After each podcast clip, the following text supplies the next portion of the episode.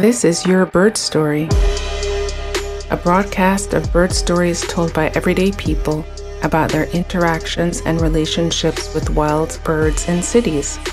I'm your host, Georgia Silvera Seamans.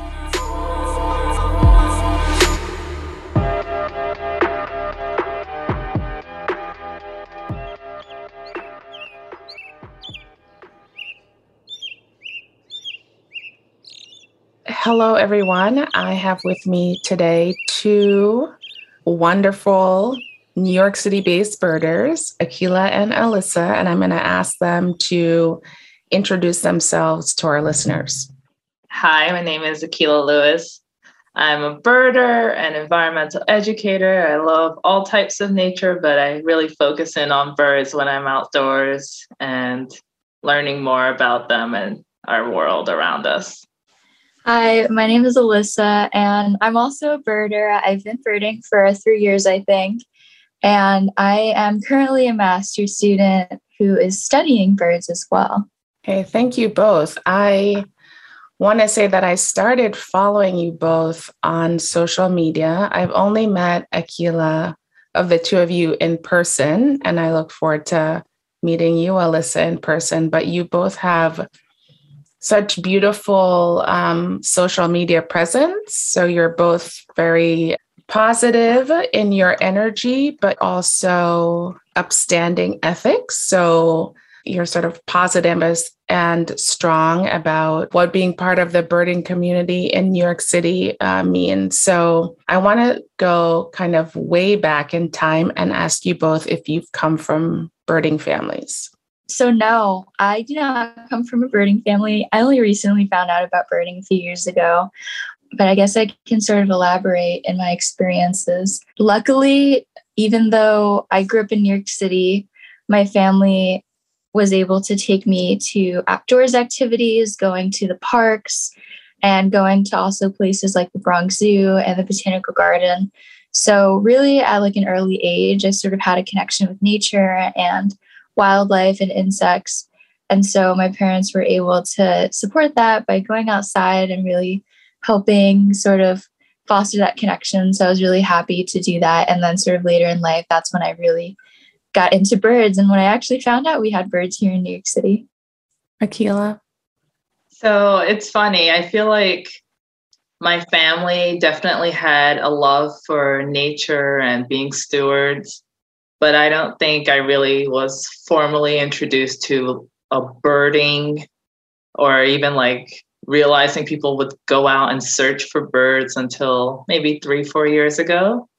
But it's I was just looking at photos of myself and some of my family members, including my grandma, sailing on the Clearwater for one of their young women at the helm programs when I was just a little girl. And I'm like, you know, that I think, you know, it started from when I was young. And so my family was always encouraging us to explore and do things outside in nature, whether it's, you know, agricultural programs or working with zoos. So I feel like I've always had a connection, but didn't realize there was a word called birding.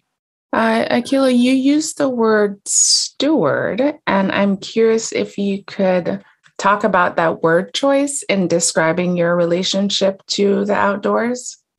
Yeah, definitely. I think um, realizing that we play a role not only in impacting our environment in maybe harmful ways, but we can change that and really help our environment to improve it as well as improve our own lives. So, whether that's in our communities, in our local gardens, rain gardens, local parks, building these green spaces out for us to enjoy.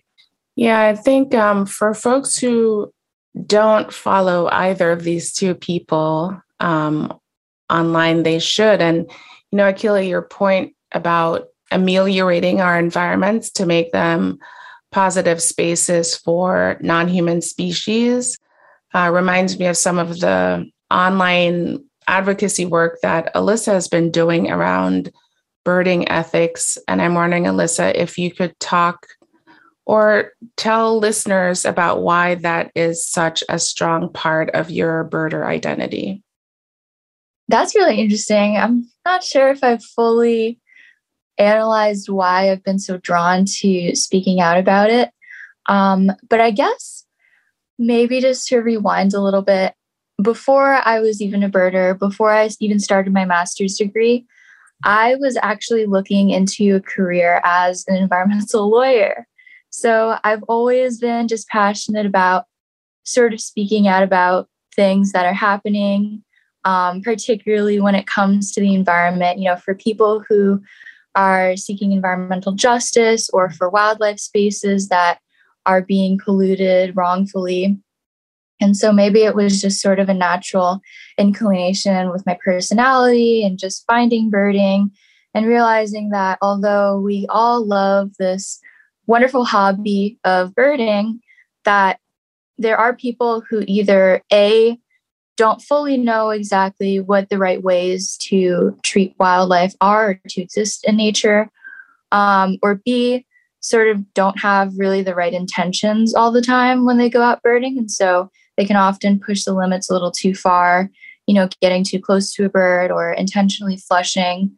And I've noticed that a lot of the times it's really people who are sort of seeking a particular photo or particular moment um, or chasing a rare species that these things happen. Um, so I've definitely, I feel, gone through a very uh, long journey of sort of understanding the whole topic and fully like sort of coming to grasp with my emotions when I talk about it because I do get so passionate about um, birding ethics and I don't want to scare people off and get people upset unnecessarily because I don't think that really serves any purpose. So when I understood, you know, it's really not necessary or uh, it doesn't really serve a goal to constantly be getting upset about things that I hear on the news and hearing about people mistreating wildlife. Um, I sort of then thought to, all right, well, what are some ways that I can actually um, talk about this in a way that people are getting educated and can actually do something about it. So I was really happy when all the people on my account were so wonderful and supportive. And I think majority of the people who follow me understand that wildlife is here as uh, we are able to enjoy the hobby of birding, but we really should be respecting wildlife first and foremost. And since people have been appreciative and understanding the things that I say, it sort of definitely inspired me to keep going because I do see that, you know, the birds need our help in every way possible. So um, overall, it's just really, really gratifying for me. Thank you for that. You started out the response by saying you hadn't um, necessarily given it a lot of thought, but maybe subconsciously you've been thinking about it because that was a really that was a deeply thoughtful response to the question. So thank you. Your response actually then sparked for me a question that i want to direct to akilah around her advocacy work in the environment in the birding space particularly around um, black birders week and feminist bird club thinking about how different kinds of people uh, interact with birds and use bird watching to um, support their identity, uh, whether it's something that's new for them or a continuation of family practices. Yeah, that's great. And I I think I forgot to mention earlier that I am the secretary of the Feminist Bird Club. And so we really work to have these inclusive birding spaces where we're all, you know, enjoying the birds, but also enjoying our time amongst each other while birding. And so approaching birding in many different ways, whether we're, you know, sitting and watching birds that come to a feeder or observing them, listening, because there are many different ways to observe the birds. I feel like there's that typical you're going out to chase something or you have to like achieve this goal of a number of species seen or um, this rare thing when it's like trying to just create this space where we all enjoy these birds and that's what brings us together and then also having these inclusive spaces for people who are not commonly represented in some of the other birding groups. So you know when i first started birding i was with Audubon, New York, and I was birding for, you know, children. I was showing them the birds of Central Park and the way we would approach that to me was such a fun way of birding. It was one of the first ways I was introduced to birding. And when I first started birding with predominantly adult groups, I was like, you know, oh, this is different. and sometimes it becomes a competition or a contest of who can name the most or who can identify it the fastest. If a bird is flying by, who who saw it first? And you know, it's like I want everyone to enjoy that moment that we saw or heard or observed a bird and taking in all of this beautiful behaviors and feeding methods. It's just so much to take in. Like, why take it down to just I saw it or I saw it first, you know? Mm-hmm. And then with Black Birders Week, just seeing the movement online and connecting with a lot of different Black birders across the US and even the world, and seeing that there's more of us out there. So that was amazing. And looking forward to what's in store for this year, 2022. Yes, I'm definitely looking forward to later on in the spring, early summer to see um, what that network of folks uh, brings together. Akilah, something you said, you know, the difference between bird watching with children versus with adults. And I wonder if you have a sense of what happens in between to sort of change that perspective because you're an educator, you have experience with both age ranges. What do you think happens between that sort of really open curiosity that children bring to the world and the sort of more, as you said, competitive drive that adults build to this same activity? That's that's a good question. I'm I'm not sure. And I think some of it, you know, it can be from, you know, I'm kind of new-ish to birding. I but I think sometimes after doing it for a long time, maybe you want to mix it up and create sort of a game for yourself or, you know, some people keep a life list of all the birds they've seen throughout their life and they want to expand that and others keep a list for their year or so i think they kind of make new systems for themselves to keep it interesting and keep it fun. So i feel like that you know on a normal level yeah i think that's cool. I love seeing birds in queens. That's where i grew up. So i love seeing as many birds as i can in queens but then also life gets in the way and i'm okay with that so I think it's just everything in moderation. And I feel like with some of the students that I've worked with, I was creating different ways for them to notice the birds, whether we notice a nest, whether we notice droppings, maybe even footprints in the dirt or the soil. So we don't know what bird made that. Maybe we can make a guess. Maybe we can try to use some context clues of where we are but you know that's okay. It's we don't have to know everything. We can still explore and learn about maybe the plants that they ate.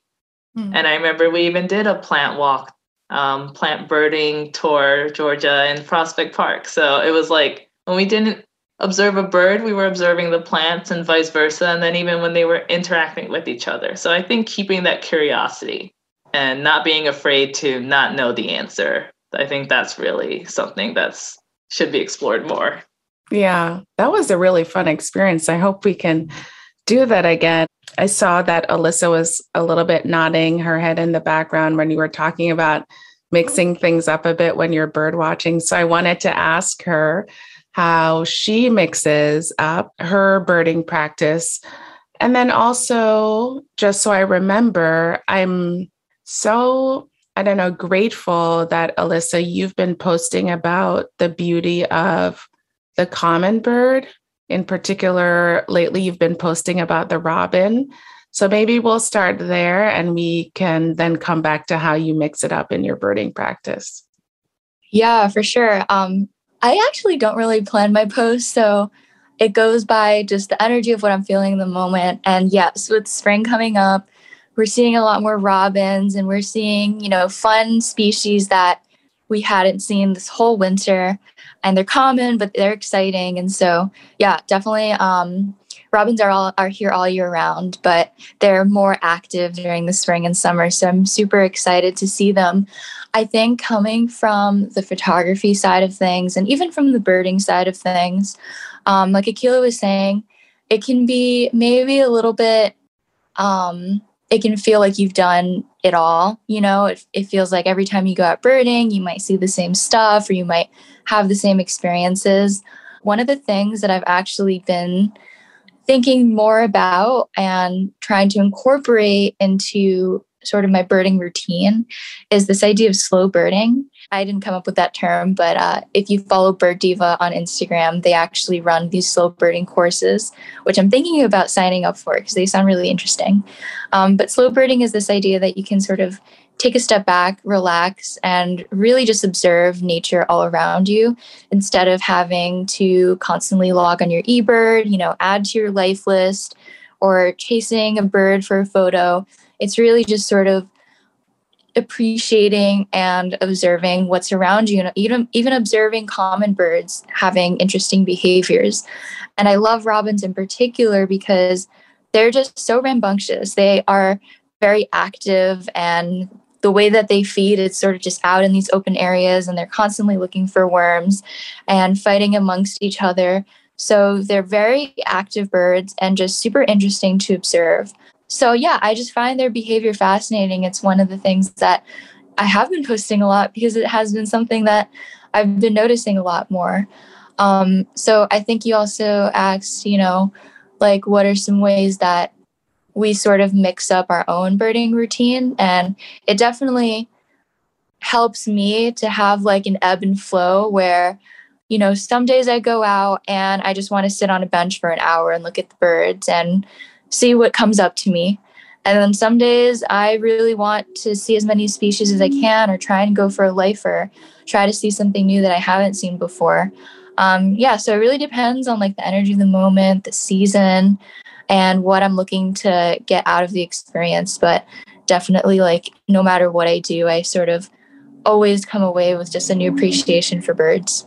Thank you. Akilah, do you have some ways that you mix up your bird watching? It's hard to say. Like, I think I definitely am birding always. You know, there's even a podcast, Always Be Birding. But um, I really like kind of like a, like Alyssa was saying, you know, sit back and kind of watch what what happens or enjoy what happens. So in the summertime in particularly, I really enjoy going to the beach, finding a nice quiet spot and relaxing, you know, but then enjoying what passes by, whether it's a black skimmer or an oyster catcher building a nest. And then maybe I'll go and see if the piping plover are around in the rockaways. And then sometimes I'll see an osprey or the gulls are, you know, bothering someone for their french fries. But I just like enjoying that. So I'm doing something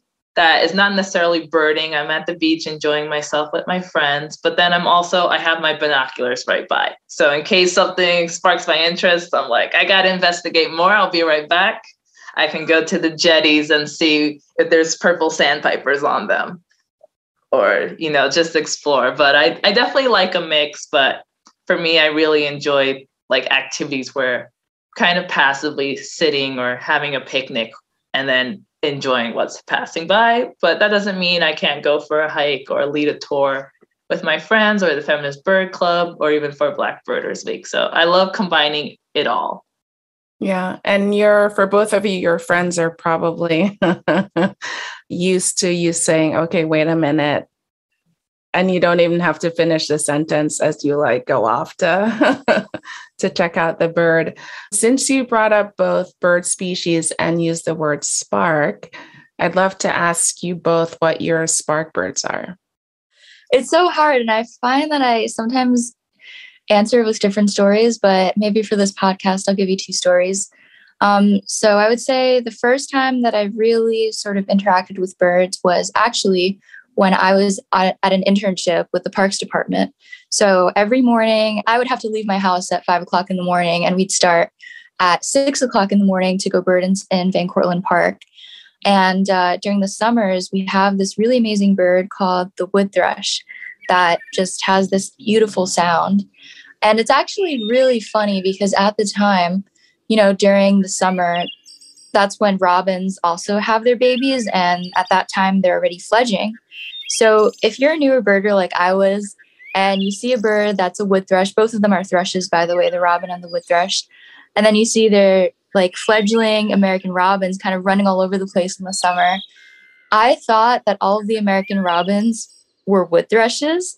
And so I, I remember hearing the wood thrush and like connecting it with a bird that sort of looks like it. And I thought they were just way more abundant and everywhere that summer.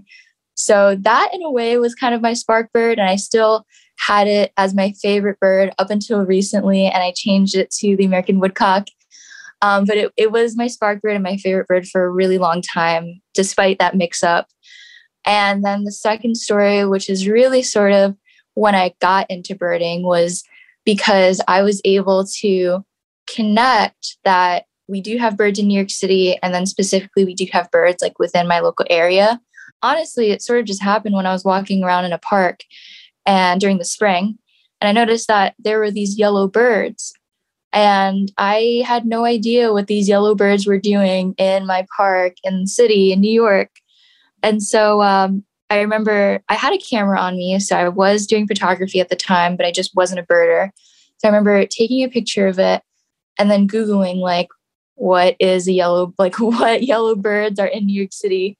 And of course, like, so many options popped up. You know, there's yellow warbler, there's American goldfinch, there's Baltimore oriole, there's orchard oriole, there's like so many different yellow birds. Uh, I think I, I found out that it was a juvenile Baltimore Oriole, so that wa- that was why it was a little bit yellower. But that after that moment, that's when I started birding. So maybe that was like sort of my second bigger spark bird. Yeah, those are my two stories about what got me started into birding. Thank you for sharing those with me. Yeah, those juvenile robins, right? If you think about the juvenile and the adults, they look so different. I mean, that's kind of the thing. And even some birds were put into different species because people were seeing the immature and the adult and they thought they were different species. So um, there's so much variety, variability, diversity in the bird world, and it makes it really engaging. And you can never, I don't think, know it all and this is why it's such like a passion project for so many people yeah totally so it's funny because i think i got my spark bird or the bird that got me kind of started with birding during an internship as well so i was in the student conservation association hudson valley corps and we're placed throughout the hudson valley and in new york city so i was still in queens and we went to our first training, which I believe was around somewhere in the Hudson Valley at a like environmental center. And everyone was gathered around kind of looking up and I'm curious. I'm like, you know, what are we looking at? And they're like, oh, there's a black cap chickadee. And I, I look up, I could see like a small little bird. And then someone's telling me, like, yeah, it has, you know, this on its wing and that on its belly. And I'm just like, how do you know that? And they go, well, it does. And I go, no, you're lying. They're like, why do you think I'm lying? I'm like, you can't see that from here. I'm like, I can't, like, you know, I can see a bird. I can't tell any what it looks like really. The small little details or like a square patch on its rump. I don't know what you're talking about. Like, you need to prove to me that you can see that. And they're like, oh, well, you know, it, it shows that in the field guide. And I'm like, what's this field guide? and I was just very defensive. I was like, don't lie to me. I need proof that you know that that bird looks like that. And so they're like showing me these field guides, these like bird games. And I'm just like, whoa, what is this? And then right after that training, we had a chance to go to the Cold Spring Audubon Center, which is in Cold Spring, New York. And I met one of the employees there. And I believe he was the director. And he's showing us the feeder again, like a different feeder, and the chickadees are coming and titmice are coming. And I'm just like, how do you know what these birds are? He's like, you get to know them. You become familiar with how they sound and what they look like. He's like, you know, it becomes a habit. And I was like, this guy is great. I need to be better than him at identifying these birds. and I made it my challenge. Like, that was one of my goals during my internship, not only to improve my environmental education skills, but I was like, I want to improve my birding skills and do what this guy is doing. And back down in New York City, that's what connected me with the Audubon chapter in the New York area, the, more close to the city. And that's how I started leading these children's groups around Central Park, Prospect Park, because I was like, if I have to teach these students, I really want to make sure I know what I'm talking about. And so that's really what started getting me to bird, but I was doing most of that without binoculars. So it was really challenging, but fun. Yeah. So for both of you, it's sort of more than just the individual bird, but the experience surrounding a particular species that got you into this habit, as you say, Akilah it's good that habits are hard to break because when they're good ones, you definitely want to stick with them. One of the reasons why I wanted to speak with both of you together, well, there are a few reasons, but one of them that you're both New Yorkers. And I would love for you to talk about what it means to be a New Yorker who is also a birder, because I think if you're not familiar with the city, you might think, whoa, how do these two things go together? So I would love for you both to sort of bust that myth in your own way. Yeah, it's kind of an oxymoron, right? That we live in one of the biggest cities in the world. And we have also, in my opinion, I think we have one of the most largest and most wonderfully diverse birding communities in the world as well. And if it wasn't for the birding community here in New York, I don't think I would be as much of a birder as I am now. I mean, maybe I would be looking at birds, but definitely not involved in the community and going on bird walks and things like that. Yeah, I actually remember listening to an ABA podcast, American Birding Association podcast. And I thought it was really funny because sometimes they do birding news. But the funny thing is that you know, they were like, oh God, you know, every week we just always have news from New York City birding community, whether it's like a rare bird or something's going on. And maybe we just need to mix it up. Like we need to stop covering New York City now because their day just have the craziest birds all the time. So I thought that was really, really funny. Um, because yeah, we do get the craziest birds all the time. I think partially just by where we're located, you know, we have such diverse habitats here, but also because our birding community is just so active. We have people birding literally everywhere. There's really very few parks that are not actively birded. And so, because of that, we sort of have eyes everywhere looking for cool stuff. Um, and it's just a really cool way to get to know people from so many different backgrounds that all come together to love this one hobby. So, in my opinion, I love New York City birding. You know, as much as we have really big personalities here and, and strong opinions, I am grateful for it. And I think, you know, it's just so cool for me also how one day I can be birding by the ocean, the next day I can be birding literally in the heart of the city. And in addition to seeing species of like so many uh such such wide species of birds you can meet also like an amazingly diverse group of people as well. Yeah, and I want to add on to that. Like New York City is super diverse. Queens is one of the most diverse boroughs in the world. And I think, you know, that diversity really gives us strength and having these birding spaces that can embrace that.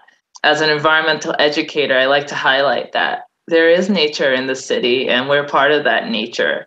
And so whether it's you know, the birds that come in through migration season to support their, you know, nest building and raise their chicks, or they're just passing through and stopping by in these green spaces that are some ways limited in certain areas, but otherwise they're really expansive. Like, you know, the largest park is in the Bronx, Pelham Bay. And so you know, there's some of the most like old growth forests in New York City in these city parks. And I feel like we need to acknowledge that and still explore these areas because they're here for us. And just like we're taking advantage of these spaces or we can, that's what the birds and the coyotes, you know, skunks, raccoons, deer, they're all taking advantage of these spaces. And so there is still thriving animal life and plant life in New York City. I think, you know, people just maybe not aware of it. And even one of my goals for this spring was I want to start looking for amphibians that might be taking use of the vernal pools in the city. Oh, that's a good goal. Maybe you'll have to do like hashtag uh, vernal pools New York City, uh, Akilah.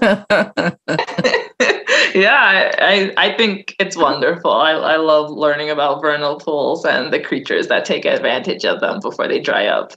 You also have an degree in environmental sciences. Yeah, so my degree is in coastal environmental studies. I got it at Stony Brook University. And it's funny because during my course load at Stony Brook, I actually avoided most biology classes. So I was more of like, in terms of environment, like a meteorologist, geologist, hydrologist kind of focus and chemistry. And I think I took a few biology courses, but I was like, I don't want to touch anything that's moving. I love the soil and the water. We can see how that interacts with each other and the sun. That's great. I was like, if it's alive, I don't want to really handle that. So I remember learning about piping plover on Long Island beaches and how they're endangered. And I was just like, oh, that's a cute bird. And now I'm like, I seek them out in the summertime to see if their chicks are hatched. Yeah, you've come like full circle. You've both mentioned places in the city, and I know you're both wide ranging birders in the city. Do you have a favorite spot? Like, if someone said, I'm coming to New York City, I want to see birds, tell me where I should go. Yeah, it really depends for me on the season. So spring migration is coming up. Let's say they just want to come for spring. I actually recommend Central Park. And as a matter of fact, I think Central Park is a, a tourist destination for birders because you get really unique looks at them since we have at Central Park like varying levels of height and vegetation. So normally warblers tend to be up high in the treetops. But in Central Park, you can actually get eye level views of warblers. So I think that's a really unique experience for people who um, don't live in New York City. So definitely Central Park. And then also any coastal area. So Jamaica Bay is really amazing. Um, the Rockaways is also amazing. I love that place for oyster catchers because it's really cool that most people go there for the beaches and you just see like this entire beach covered in people. And then you also just see oyster catchers running around. So that's really cool. I'll, yeah, I'll, I'll pick with those two places for now. So Central Park and Jamaica Bay and the Rockaways. Those are my top three.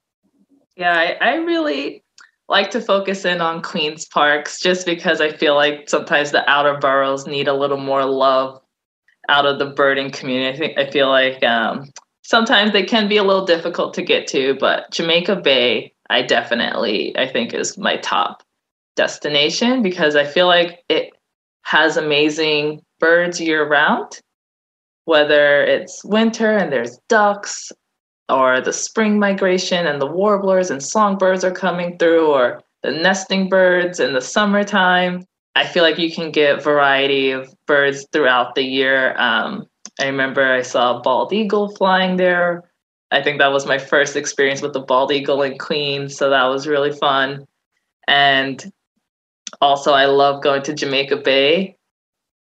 On the way home from work sometimes i'll just stop by and then in the summer i love stopping there in the morning before it gets too hot and then make my way down to the beach because I, I just love the rockaways so enjoying that community and you know the nesting birds in the summertime that love the beach too yeah, that definitely sort of ties in well with your school experience as a coastal environments major. I want to ask a final question of you both. Well, maybe it's two. We'll see. So we are on the cusp of spring migration, and I'm curious about your goal birds this season, if you if you have any. I have a lot of goal birds, honestly. I think these past two springs, every year I'm like, okay, I'm gonna see all the warblers, every single species. And then I never do. I always miss a few. So I have a few that I haven't really checked off my life list yet. And that includes things like the hooded warbler, the cerulean warbler, and the worm eating warbler. And there could be a few more. Um, and then the other one is a bird that I have seen. It's my favorite bird. But I actually want to see the mating dance of the American woodcock because they have a really beautiful mating ritual where they fly up in the air and they peent, which is like this buzzing noise. And they're also nocturnal birds. So you have to go like right at dusk. And every year, again, I'm like, I'm gonna go see it. I'm gonna go see it, and I never do. So this year, I have I have a big year ahead of me. I'm planning to see a lot of species and a lot of behaviors that I never have seen before. That mating dance sounds really beautiful. I mm-hmm. hope you do get to see it. It Definitely. really is. I saw it for the first time, I believe, in 2020, and I was just like, wow, what was that? I don't know if I really have like goals. I definitely have birds that I haven't seen, and I could like double check on my eBird list. They can tell me what birds are like need birds or year birds or life birds that can pass through during migration, and that's a helpful tool. But you know, it, comes in handy. I'll see if I'll use it this year. I just I like to like I'm like spread it out, spread out the love. So what I get to, I get to. What I don't, that's another spring migration I can see. Definitely would love to see a woodcock, but we're having some pop-up events recently and everyone's seeing them in Bryant Park. There's all this buzz around them. So I'm just like, oh, I want to see one, but it's okay if I don't. I don't know. I love hummingbirds and I really just enjoyed like taking off a day or two during like peak migration and just going at my own pace to a location that I like or I think is not too busy and just enjoying what I what I encounter. Yeah. You're very zen about it. well, sometimes so I think one year I definitely had a friend who was coming from another country who was like, I've never been to New York. Can you show me the birds? And I was like, we will hit all these parks. I've made a list.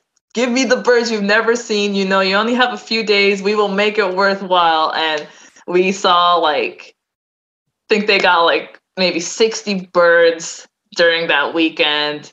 And got I even got myself a, a new life bird, which was like a Chuck Will's widow. Didn't even know what I was looking at when I first saw it. I knew it was a bird, but I didn't know what type. And that was just an amazing day. But you know, I think all days can be amazing as long as you're doing it in a way that is amazing to yourself. Yeah. That's something really positive to hold, right? Because sometimes there can be a bit of a frenzy that could end if the day doesn't live up to your expectations, there can be disappointment, but just sort of keeping what your observation in mind um, can really help sort of temper some of the emotions around birding. I have to say that it feels like Bryant Park is like the new stopover site for the woodcock. It's every year without fail, they seem to show up there. So that was where I first, I saw my first um, woodcock. So I haven't been this year yet, but maybe I'll I'll stop in. Uh, so then my final question for you: What's your vision for birding in New York City? So you're, you know, you both grew up here. You're both steep in the community. Where would you like to see? Both the community go and even the city go in terms of conservation policy? Oh, that's a big question. Well, I'll start off with what I would like to see on the individual level. And I think that I'm just so proud of New Yorkers for loving birds as much as that they do and for sharing their love of birds and their passion with the rest of the world.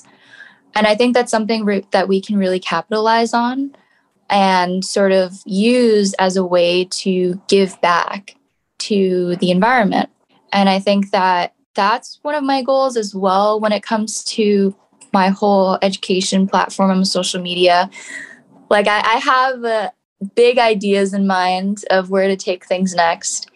And one of the big things that I would like to see is people donating to organizations, you know, really kind of giving time or energy um, back to birding in ways that they didn't before. There's also another birder. Her name is Haley, and she does this all the time. And I really like this idea. But every time she goes out birding, she brings a garbage bag with her. And she also picks up trash in the New York City parks whenever she goes birding. So I, I think that's a really cool way to be like, you know, hey, we love birds, but you know, here's one way that we can also help clean up their habitat in the process. So it's really just like giving back. And then maybe in terms of policy, I'm not very familiar with education policy, but I think it would be great if we could implement birding into the Department of Ed, like whole curriculum plan and getting students out more. I think that would be so cool. Yeah, and definitely I feel like birders are really great at advocating for the birds, whether it's for buildings that have bird safe glass or you know building more native plants and wildlife areas for the birds whether they're grasslands or forested.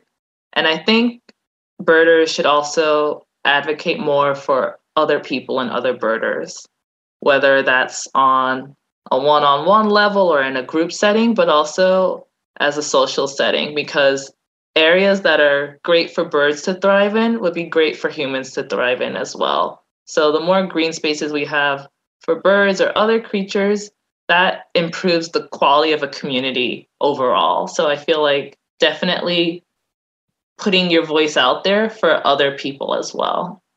Mm, yeah. And I think there's such a connection between what you've both said. So thinking about individual action. So when you bird, you can also be doing other things for the environment.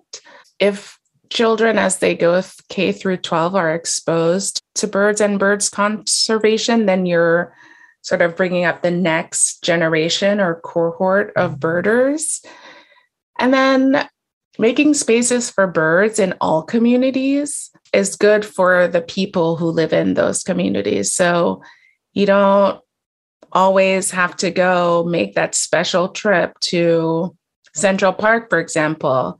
If there are a lot of really high quality green spaces in your neighborhood, you may end up getting a really nice subset of the species you would find in Central Park. So I think there's a way in which there's individual action and that sort of building that up to like city level action and it's not one or the other, it's both. And I'm really so happy that you both agreed to come on the podcast and talk about your birding life in New York City.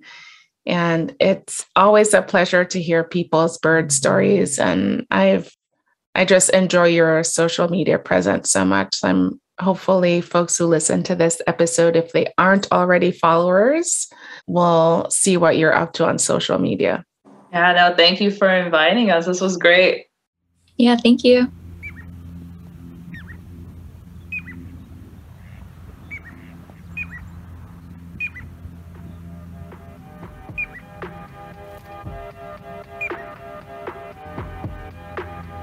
Our guests, Akilah and Alyssa, describe their interest in making an impact in one's community by sharing your passions about birds and nature in your neighborhood.